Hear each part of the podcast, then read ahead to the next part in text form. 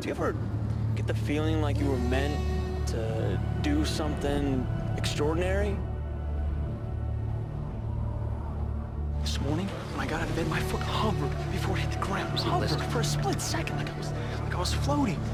I'm telling you, I, I think I can fly.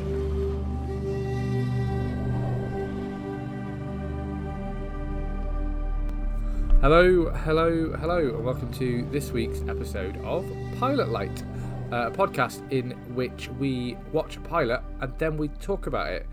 My name is David. and my name is Sam. Welcome. Uh, this week, in our new good bad swing, conversely, we watched the pilot for 2006, Heroes, uh, which is a notorious show in oh so many ways. Is this a good show or a bad show?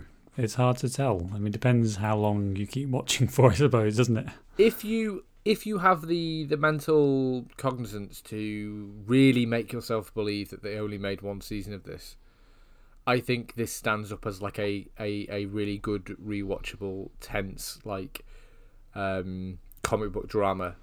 Mm. That's probably how I categorize it. Seminal, but then even exactly. Yeah. But then if you can't pretend like things don't exist. I mean, obviously that's hard, and being an adult is tough.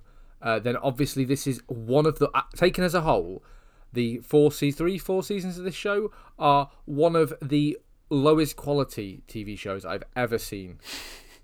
Because see, honestly, everything outside of season one of this is horrible.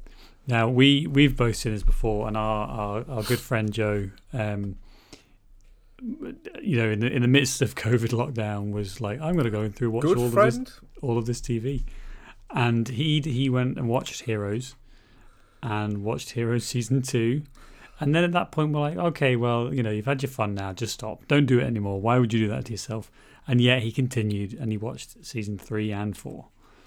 Um, and continued to complain about it whenever we spoke, and we are like, "Well, why are you still watching it, Joe? Stop watching it. It's really not worth it." It's really poor. We, prom- we both promised him over and over and over again that it wasn't worth his time. And usually, Joe, it's impossible to make the man watch anything, and this time he insists on watching. Honestly, some of the worst television ever made. Yeah, I'm not sure I've, I've even seen season four. I think I just I just stopped there. I think I think to be fair, there were three seasons. I think and then there's the reborn, which is like season four, so to speak. Yeah, I think there were only three. Three proper, but however, we are here to talk about the pilot today. We're here to talk about the first yes, episode within our of... own imaginary framework. Yes, yes, and obviously, um, this is a show, as you say, 2006. It's it's very it's very unique, I think, at the time in terms of what was what else was around in 2006. Absolutely. And... Um, I'll tell you what, Sam. First thing, do you just want to read us a plot summary, and then we've got somewhere to jump from. So, uh, common people discover that they have superpowers. Their lives intertwine as a devastating bah, event bah, bah. must be prevented. Indeed, yeah. It's it's it's quite a. I think you'd call this high concept. I think is probably the the you know the.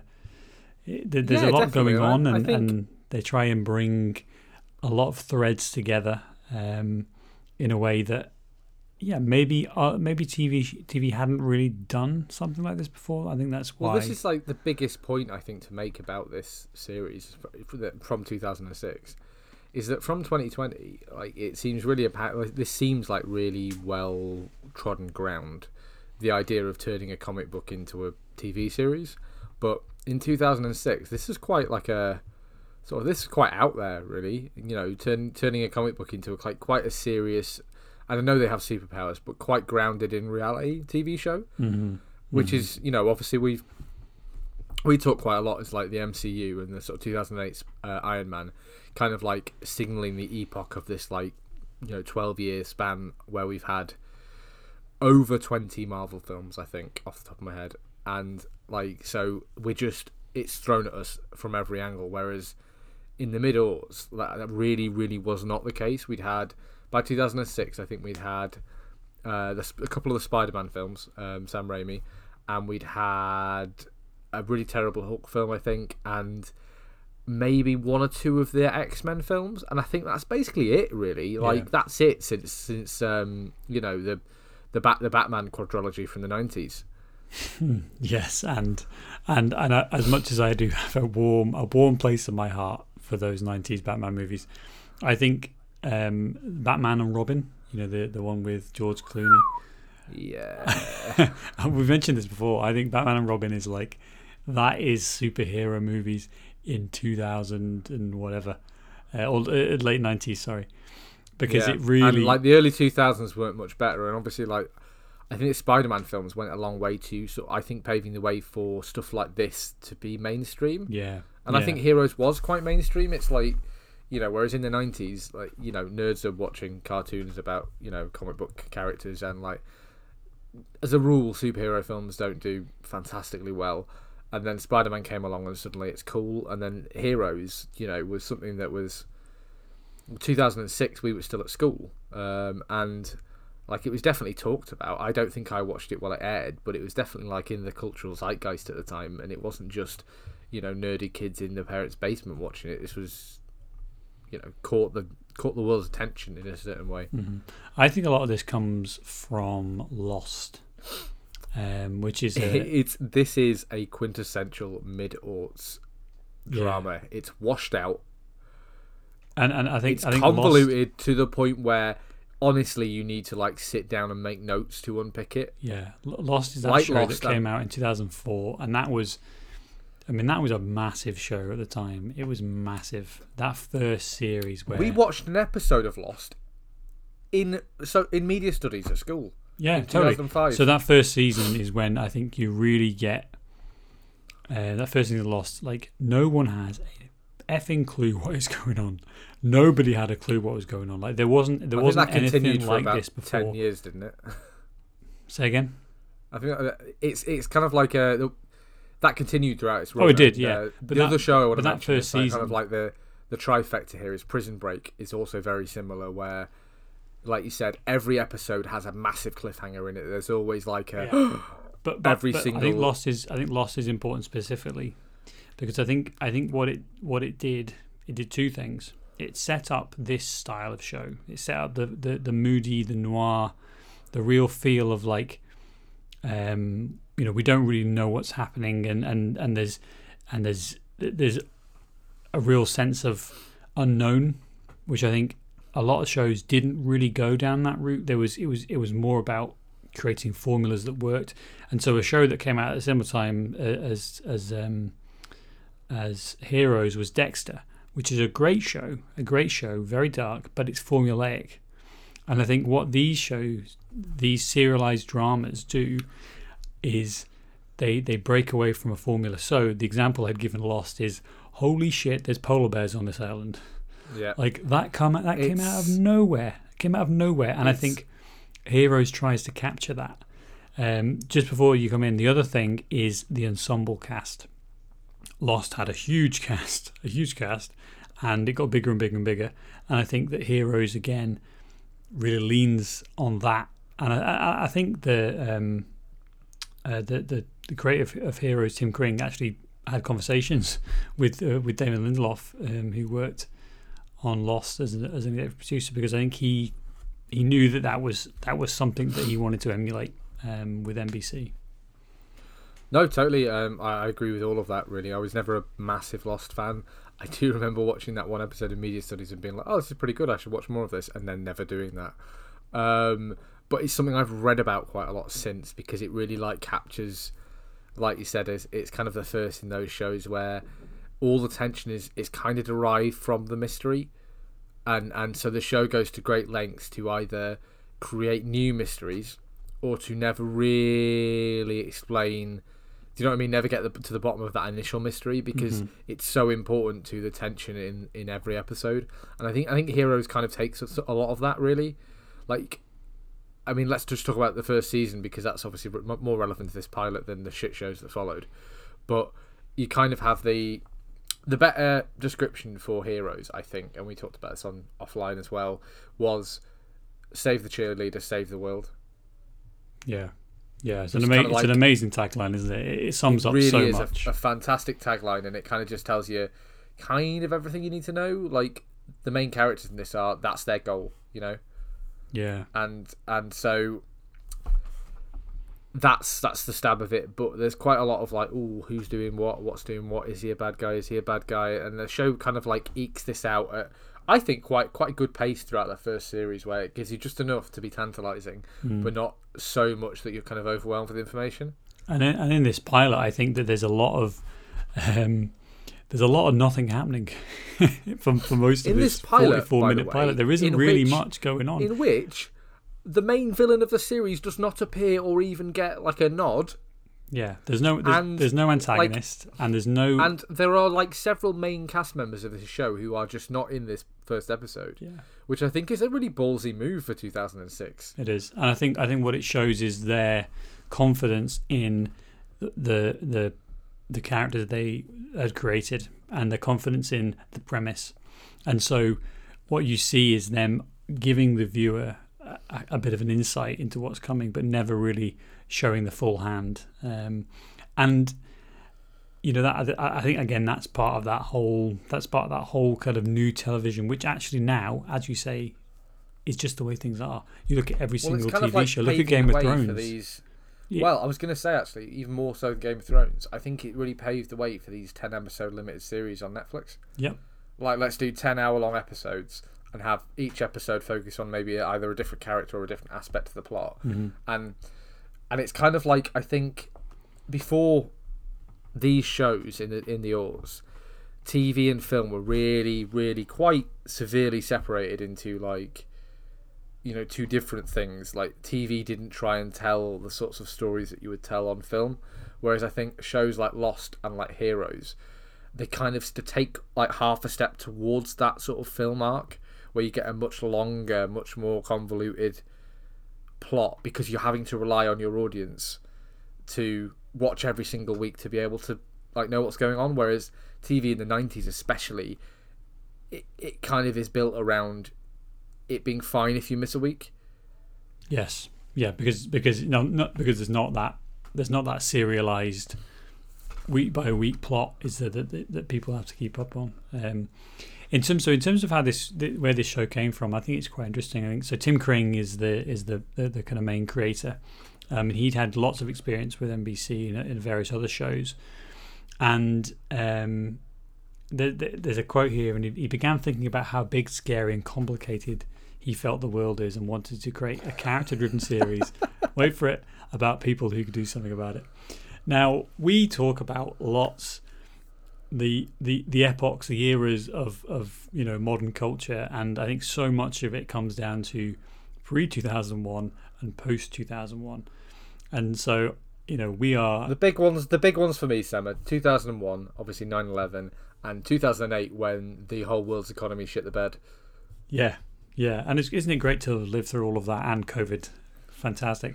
but this guy was having existential dread before the economic crash Yeah, but he would still have the good war on terror to keep him going. So, I think this show really, really, really sums up what's happening in the American psyche and, and the world psyche as well. To be fair, but there, there's something going on here that's really trying to, as as he says there, make sense of the crazy, crazy world that we live in. And I think so much of it comes down to that idea that um, in the 90s, TV is about good guys and it's about bad guys. You know, it's superhero movies that exist, but they're all exaggerated. They all have maniacal laughing villains. They all have bombastic. Um, well they're cartoonish Sam I exactly. It's the- it, and, it's about e- evil is encapsulated in individuals. It's encapsulated in people. It's encapsulated in individual circumstances. And I think what this show does, and this show's reacting to, is that holy hell, we do not know what evil is anymore. You know, we, the the world has been flipped upside down by this horrific um, uh, terrorist attack, or American American culture has certainly. And I think what it's all what the, what they're trying to do is trying to react to that. They're trying to figure out what the hell that means. And so you come to this idea that instead of having your your noble superheroes fighting the evil bad guys, you come down to normal people being heroes and the normality, um, the, hero in, in normality. And I think that is that there, there's something really, really that crystallizes the post 9/11 world, and this show is, I think, one of quite a few different ones probably that that um, that tries to like understand what's going on in in that world that everyone's living in now. Um, and I think it's it really, it's really interesting to look back now and then, as you say, compare it to the Marvel films and all the superhero films we've got post 2008 with Iron Man. They're all the same. They're all about the internal evil. They're, they're all about the faceless evil. They're all about the systems. They're all about um, it's less campy, it's less Batman and Robin, and it's more the Dark Knight. And I think this this yeah. is this film is just uh, this series uh, it just encapsulates that so so well in a way that I don't think another show has done. You know, in terms of you can see the gears turning.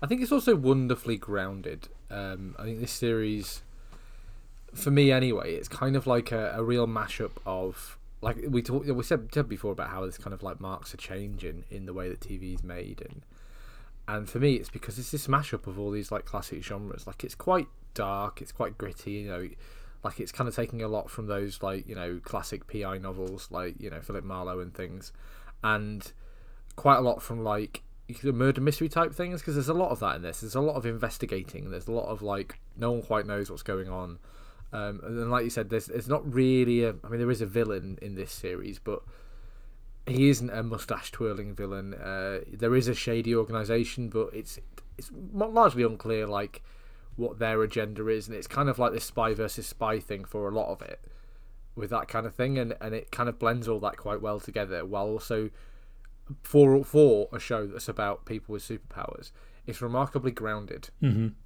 And if you look at all like the these are normal people, yeah, and they look like normal people. There's a reason that all of the actors in this show, because we're not going to talk about them, because they do. They've most of them have done very little else. Is because they aren't your classic like you know TV leading actors. They aren't the you know, and I'm, I'm not trying to put anyone in this down, but they aren't the best looking people in the world. They aren't you know known faces. Nobody in this was you know a known quantity before this. It's very like fresh faced. It's very small time in in that way. Yeah, which I think is a real like it really lends itself to this show. That you're not going, oh look, it's Courteney Cox and she's flying. It's it's not that. It's oh look at this person who obviously has never had an acting. Yeah. You, know, you know what I mean? I think I think like they're all starring role before. All all of the characters as well. They're looking. They're they're searching for truth, aren't they? Like that is yeah. That's the essence of what the all of these people. They want to understand what's going on because they don't get it, and and, and I think the the casting really backs that up because you do you do get that sense of it. it you, you don't have a pre-defined view of, of these um, of any of these actors coming in, and so I think that it, it all adds to that. It all adds to that kind of search of or, or exploration of the human condition, you know, and like facing the evil within all this stuff, which is I, I just think it's really good. It's really good, and and this first episode, it's, it makes for some of the most compelling like stories. I think. Well, this first what, episode more is so is... compelling. It's so compelling in a way that. So let's get into talking about the plot of this episode. Then let's talk about some of the characters, not necessarily the actors themselves, but let's talk about some of the characters and some of the arcs that we get in this episode. So we've read the series plot synopsis, but in this episode, uh, we're introduced to a handful of characters and um, we we kind of get some hints that this series is going to be about you know these characters coming together because they're all separate, some of them by continents and everything, and you know fighting something. Although it's never really we never told what it is. It's just all vaguely on a ominous, like oh the world's going to end, and that's kind of all we know. Yeah, yeah, and so we see. I mean, there's the, the, I think the the initial cast of characters in this episode is really strong. Is really strong, and I think there was there was a, I think there was a seventy two minute pilot that was made before this was aired, um, and that introduced a few of the other characters which will come, and also um, the, the the main bad guy, and I'm glad that they didn't air that. I'm glad that they went with the core characters. So you've got Claire, the cheerleader. You've got Hiro Um, from the, the, the Hiro Protagonist. Guy. Hiro Protagonist, yeah, nice little snow crash.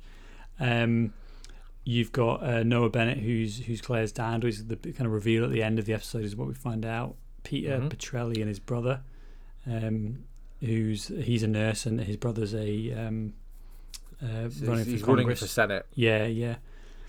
Is that it? Is there anyone else? Am I forgetting anyone else? Oh, and the the the oh, you have um, the, the cam girl, the, the, the yeah the woman and her son. yeah, yeah. and, uh, who are who are both, and she's obviously trying to escape a, a very difficult life that she's she's living. And I think I think that's it. Yo, you meet the artist as well, Oh, the artist, yeah, and he's an important character. and the mother of Peter, and um, I love a good, rich, mentally unstable mother. It's one of my Oh. favourite tropes in TV. sw- swirling a glass Arrested of a Development. martini. You know, yeah, like, Arrested Development is kind of like the you know the the really flanderized version of that, and I, I just anything less than that is great. You know. Yeah, no, absolutely. And I think all of those characters and, and what they do throughout the series and in, in this episode as well is they have them all interacting with each other. So, oh, we missed out. We missed out um, uh, Suresh, who's uh, an Indian. Um, Because he's not engaging throughout all of this series. yeah, he's quite yeah. He, someone to throw a pie, lighten up a bit. But He's um, the guy who's like, oh, but mutants. I mean, not that. That's not. This isn't that franchise. yeah, yeah. Why men? Is that what we're calling it? No, okay. Yeah. Oh no, no. Okay. And I think I'll what- just so- do this really janky Indian accent. All right then, pal. Great. Yeah, his accent does change. He goes from like quite posh British to uh, it's a bit strange. But all of these characters, I think they all slot in together. And and I was reading about how they wrote the characters, and it's it's quite interesting. I think they had each um, character had a kind of writing crew, and they would write the individual um, characters and then bring it to the table, and then they'd merge them together and so you, you you really got a sense of someone understanding where this character was going to go from A to B and seeing their arc um, throughout an episode, but also throughout the whole series. And I think what this initial series does, and and even this episode does, is it really able is able to bring all those threads together in I a think way. he does it in like a quite sparing manner because the only threads that are brought together are Claire and her father, Noah. I think we said, um, and you have um, Peter meeting the, the artist whose name is escaping me, and those are the kind of the only two threads that meet in this first episode. Yes, but throughout the rest of the series, I think they managed to they managed to get that right in a way that Separate the, but together in quite a nice way, where you don't get like that cheesy sort of Marvel like Avengers Assemble. Then they're all not in a room figuring stuff out. You know, one of them might meet another one, or maybe two, and it's and like they remain quite Mhm. diffuse in quite a good way. I think. But the, the we've mentioned it, but I think the other aspect to this, and again to go to that ensemble cast, is how much this leans on the the idea of a comic book. You know, this really is like this could come from a comic book. Well, Um, interestingly, Sam. So in the series as a whole, I don't know if you remember, 'cause it's been quite quite some time since you watched it. Um, so kind of like the, the MacGuffin, kind of the thing that's driving this apocalypse plot forward in the rest of the series is that the artist, who's again name I've forgotten, um, he gets high and he predicts the future. Mm, and he paints the future. And and we find out later on in the series in this first series that several months ago or six months or whatever this artist released a comic book. And the comic book is a is is a foretelling of a Hiro's adventures. And Yeah. hero and his friend they get a copy of this comic book and Hiro is like look it says we should go here and do this so it's really like convoluted but in a great way where they're using this comic book predicting their future to tell them what to do and it's kind of like wonderfully self-referential but like handles it well enough i think that it's not really on the nose yeah, I love I love a good time travel plot. I always think time travel or, or any kind of future you know prediction. I like time really, paradox kind of thing yeah Yeah, it's really good. It's really good.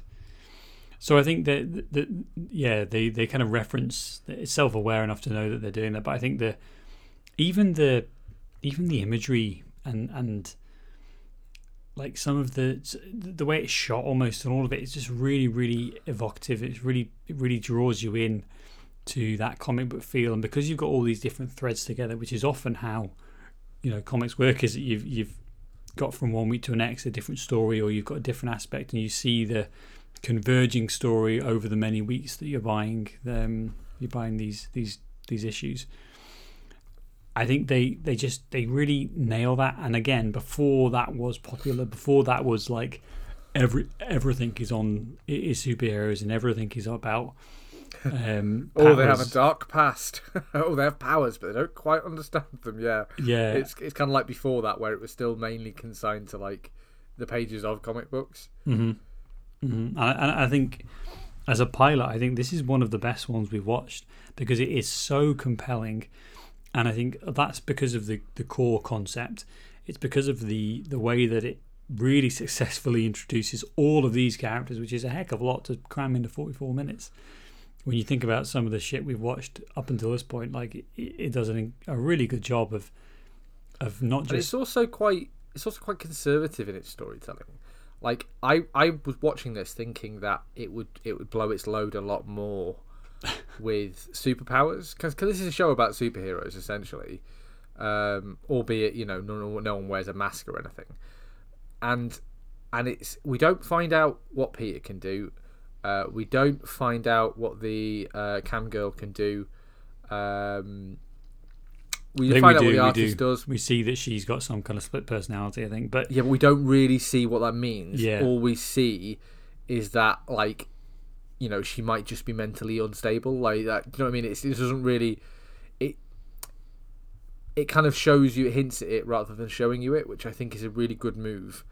And obviously, like Peter thinks he can fly, and it turns out his brother can fly, which is a nice little subversion there at the very end of the episode. And and we have the stuff with Claire, but it's they tell you enough about it, but without being like, oh look, this guy, this guy can use fire, and oh this guy, he's got mental powers like Professor Xavier, or this guy's got claws. It's it's not that. It's not trying to sell toys, you know, which a lot of like superhero stuff prior to this is really guilty of. yeah, yeah, and and I think you know we mentioned like the ten episode uh, Netflix series. This had um, twenty three episodes, so it it was it was quite traditional in that sense of like. It's um, really bridging that gap, I think. yeah that that early that let's have 25 episodes of everything and that's just the way tv is whereas now we, we it's much more limited it's higher budget per episode and, and you you maybe get an hour and a half episode in there and everything's at least an hour anyway and i think that again for, for, for some of it might just be the fact that they're dragging a story out which the second season absolutely does because they had so little story to play If with only they'd had of- a story, right? yeah, because of the because of the writers' strike and, and, and all of that, which is unfortunate. But and I think that there's, um, yeah, it is it is quite brave to have an opening a first episode that has such a limited scope in some ways. And so you you see the characters are, in- are introduced. You see a little bit of the powers, as you say, but really, it, all it does is offer more questions, which is you know, you could go the other way. You could have a first episode where you see a massive explosion and a big fight, and you know, people throwing cars with their minds and all this stuff. Um, and I think maybe if the show was made today, that's what you would see, is because you, everyone wants the money shot of well. of the Yeah, I have a relevant. I have a relevant show that does that that came out ooh, this week, last week. Um, uh, you probably haven't seen the Umbrella Academy on Netflix. That's another series that's based off a comic book by the same name, and they did it in the first season, and they've done it in the second season because it involves time travel. Where in the first episode they will show you the apocalypse, or you know where all the characters die, and then the rest of the series is about going back in time like ten or twelve days and stopping it Mm, and like you said but that's kind of like a this this show doesn't do that. It doesn't say you know it doesn't show you it all whereas whereas this umbrella academy that i'm talking about. It shows you all of that in the first episode because that's the hook. Whereas the hook in this is like say don't you wish you knew what was going on going on? Which like you said is quite brave for a for a network tv show. Yeah, in you a know, world in a world of where people could say happen. well actually i don't care and then they'll get cancelled immediately. Yeah, and 14 million people watch this. 40, I mean, you know, and that, that that's maybe a little bit of a hint at the monoculture idea Yeah. where, you know, we don't have that dysphoria of of different shows and we don't have YouTube in the same sense that we do now. We don't have Netflix in the same sense that we do now. You know, this is on NBC and well, blockbuster was still doing quite well in 2006 yeah, we're all believe. still we're all still renting uh, DVDs, aren't we? not my family too cheap But what's interesting to me, and, and looking back at some of the reviews from 2006, um, on, on Rotten Tomatoes. The lack of spandex is what makes Heroes stand out, and and there's all these part of the show's success um, was eliminating the the hokey costumes. There's, all these like real um, insights into where people were with superheroes, and, and I think I, I just well done for the for the, the, the you know the the producers to be able to get a show that just came right at the time when this was all coming back, and as we've mentioned, all that I think comes from this new world that everyone was living in in 2005, uh, 2005, 2006, and really wanting to try and find, you know, the humanity in normal people and the heroes in, in all of us and all this stuff, all these kind of themes. It's quite interesting. Yeah. Um, What and I think don't- What what don't we like about this? Because there's, I have one thing that's going to jump straight out of my mouth here.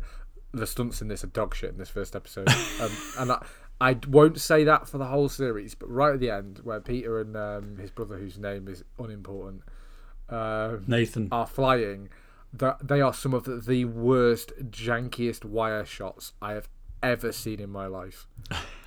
they look so bad, so bad. And I know it's 2006 and this is TV, and, and TV shows in 2006 did not have anywhere near the kind of budget that TV shows get now. So I think maybe we've been spoilt by competent work.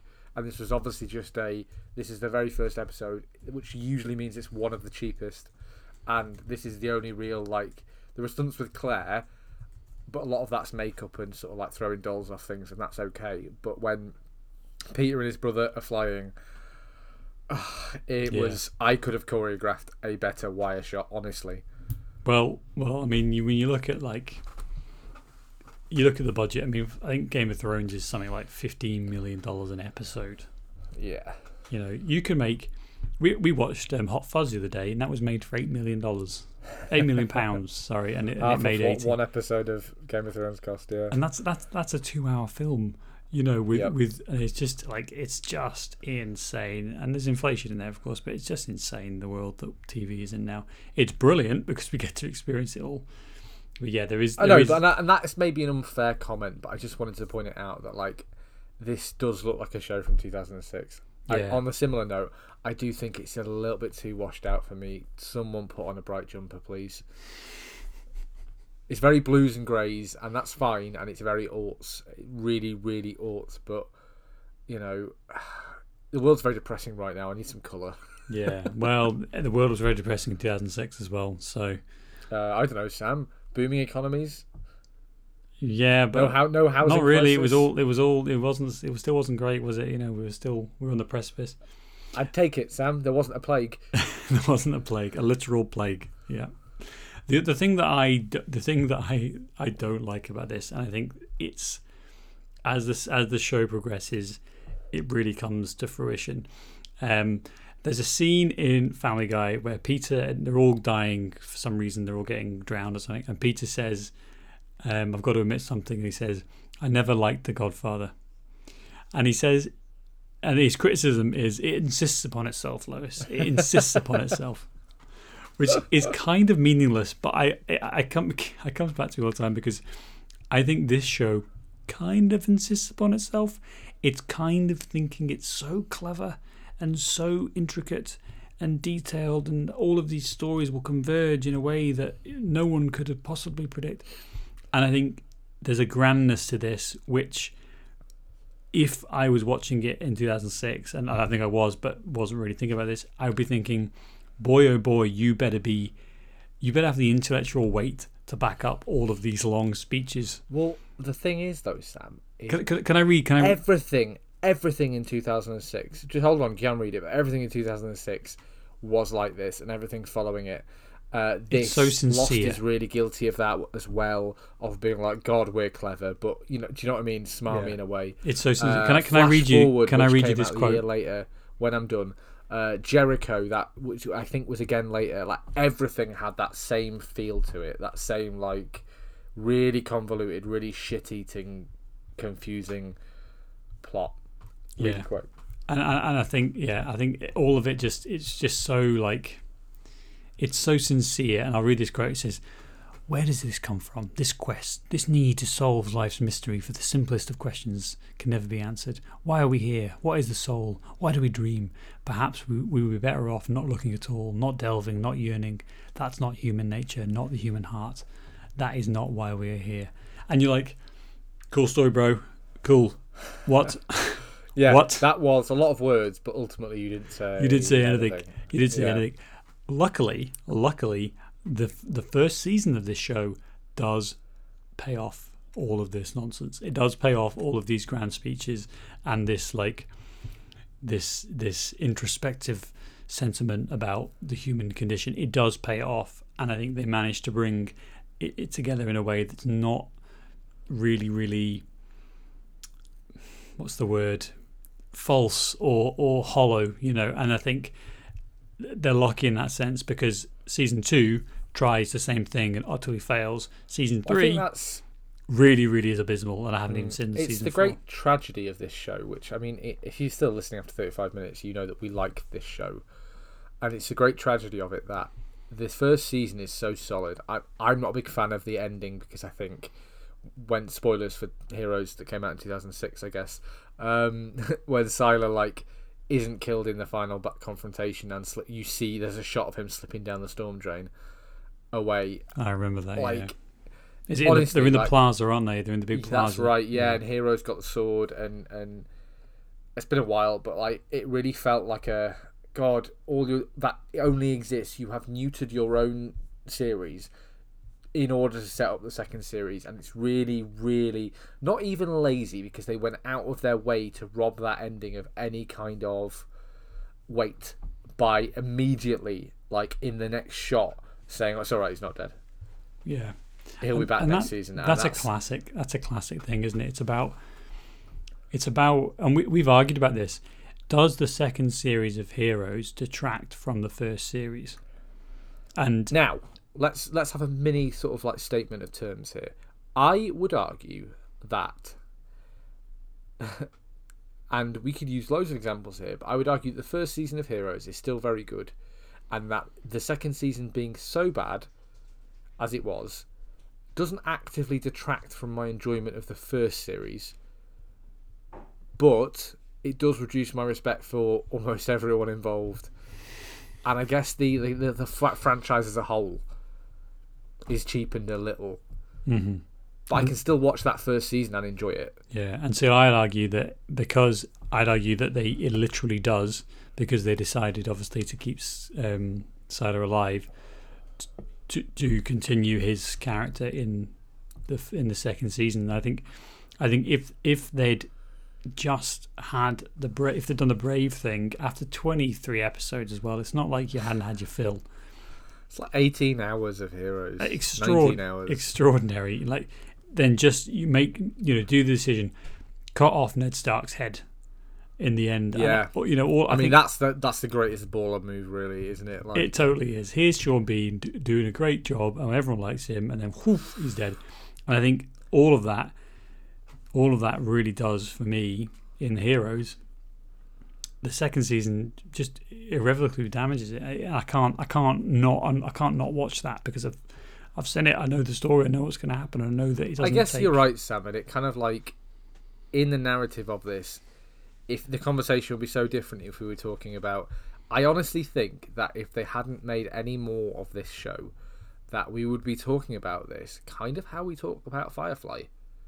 Yeah, I honestly think the first season of this is like maybe not as good, but like it's really good and it's probably like as transformative for the genre. Mm-hmm. And and because like you said because they made season 2 and 3 which was so piss poor and that reboot as well which is apparently really badly received that it kind of takes it from being this really interesting transformative show that you know was sadly cancelled after this great run to this show that like carried staggered on way after it deserved to die and i guess that does change the narrative and it does change how you talk about this show and it does change how we we we have to perceive it based on its run yeah, yeah. I know. It, it's a real shame. It's a real shame. So one one other big thing, and there's a couple of nice funny facts that I can I can bring to Heroes. I like th- this show is one of the first that I remember, and I might be wrong in thinking that it's the first, but it's one of the first I remember that really created like that, um, that like cottage industry around the show. An example of this is the BBC, and I remember watching this had a, a TV show called Heroes Unmasked, which was like a behind the scenes that I think ran after the the show the the it first aired. Um, and then I think another, yeah, a a G4 network had a, um, a American version of that called the Post Show, um, which I feel like I'm not trying to argue with you or detract here, but I feel like Lost had something similar. yeah, I think it did. Been that that like that that might have been the actual start, but Yeah. this is definitely early. Like, but but the whole this is a good we didn't sit and talk about TV that had just been on in an, our own separate show that existed to talk about TV that just been on Yeah. before this. So just, you know, really, and so much of that. I mean, like podcasts are, are are are pretty new right now. Like we've not really had podcasts very long in 2006. YouTube is very. It's still in the stage of still it's in infancy. So yeah, like it's just videos um, of stuff. It's not. it's not I the think industry Netflix there. is still renting DVDs at this point. hundred percent. There isn't. There yeah. not any of. There isn't any of that.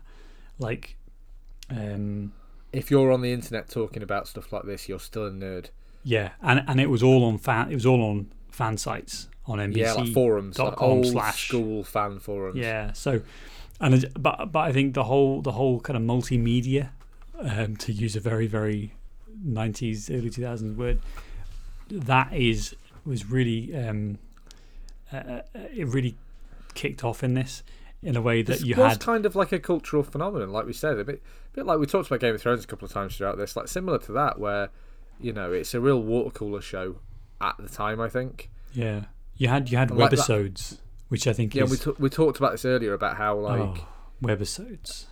episodes. We talked about this earlier about how you know it's it's kind of it was kind of rare at this time to find a show like this, which is a nerdy sort of like subject, which everyone was watching. And Game of Thrones has kind of blown that out the water completely. But this show did a really impressive thing and got so many people who wouldn't usually watch something that was like based on a comic book. You know what I mean? Like that comic booky feel.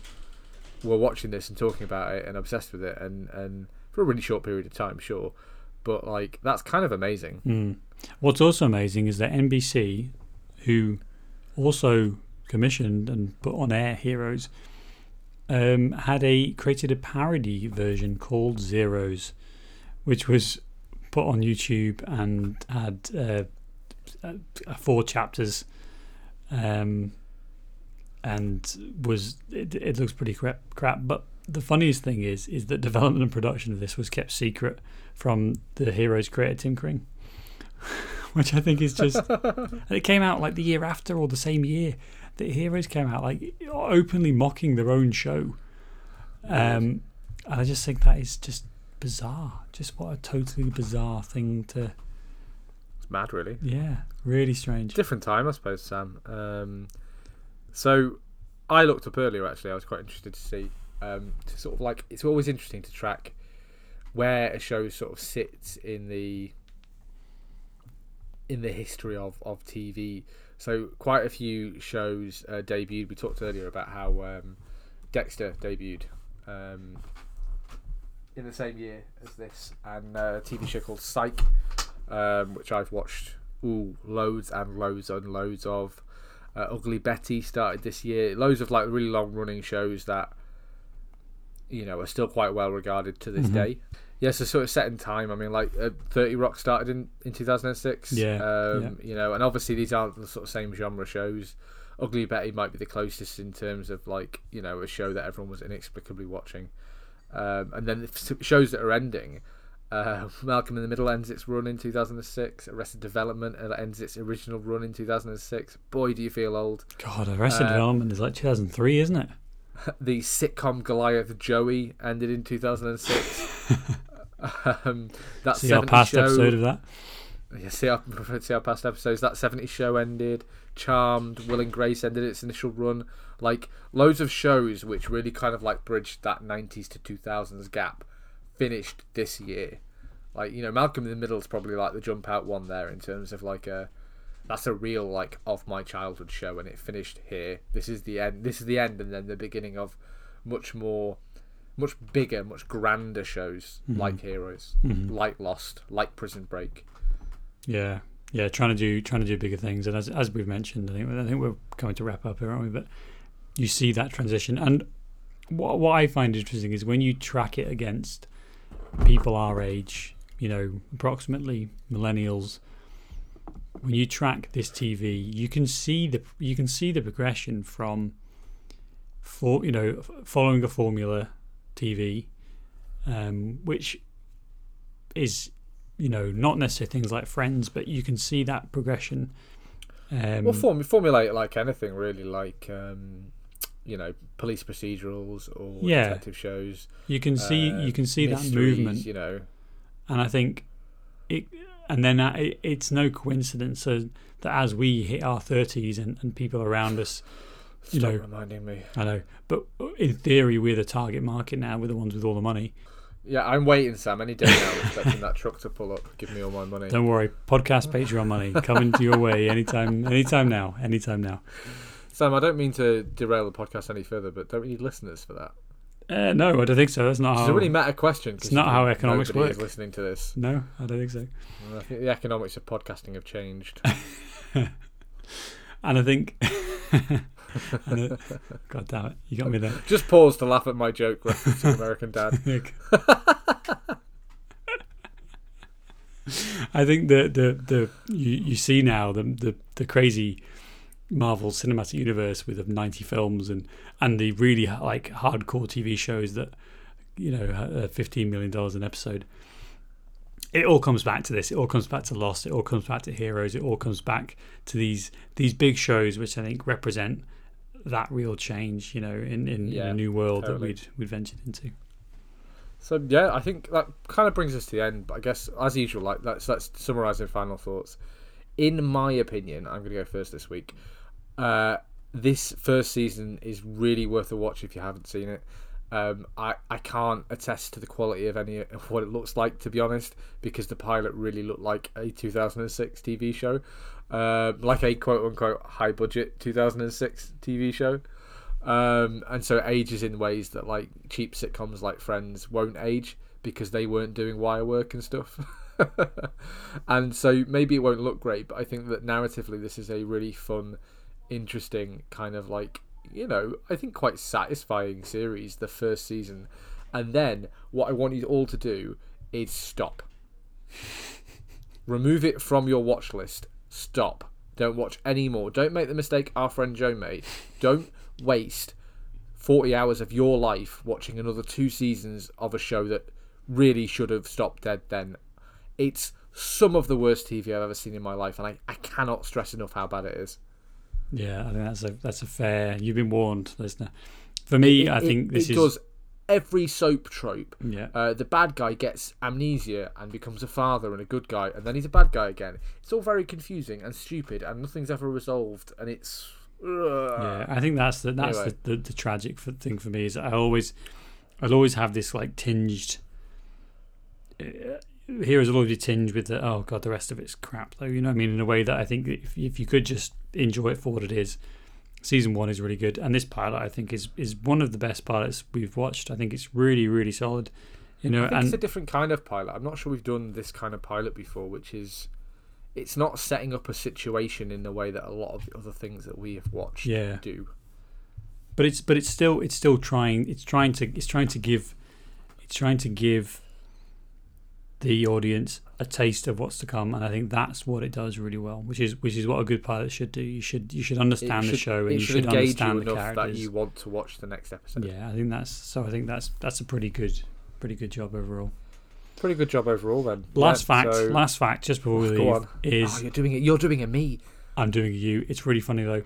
Um, there's a scene in this where Claire, the the girl who can't be killed, puts her hand down a food a garbage disposal thing, which they have in America. I think like chops up the food, and uh, she has her fingers severely like just destroyed, and then they just grow back because she's got these powers.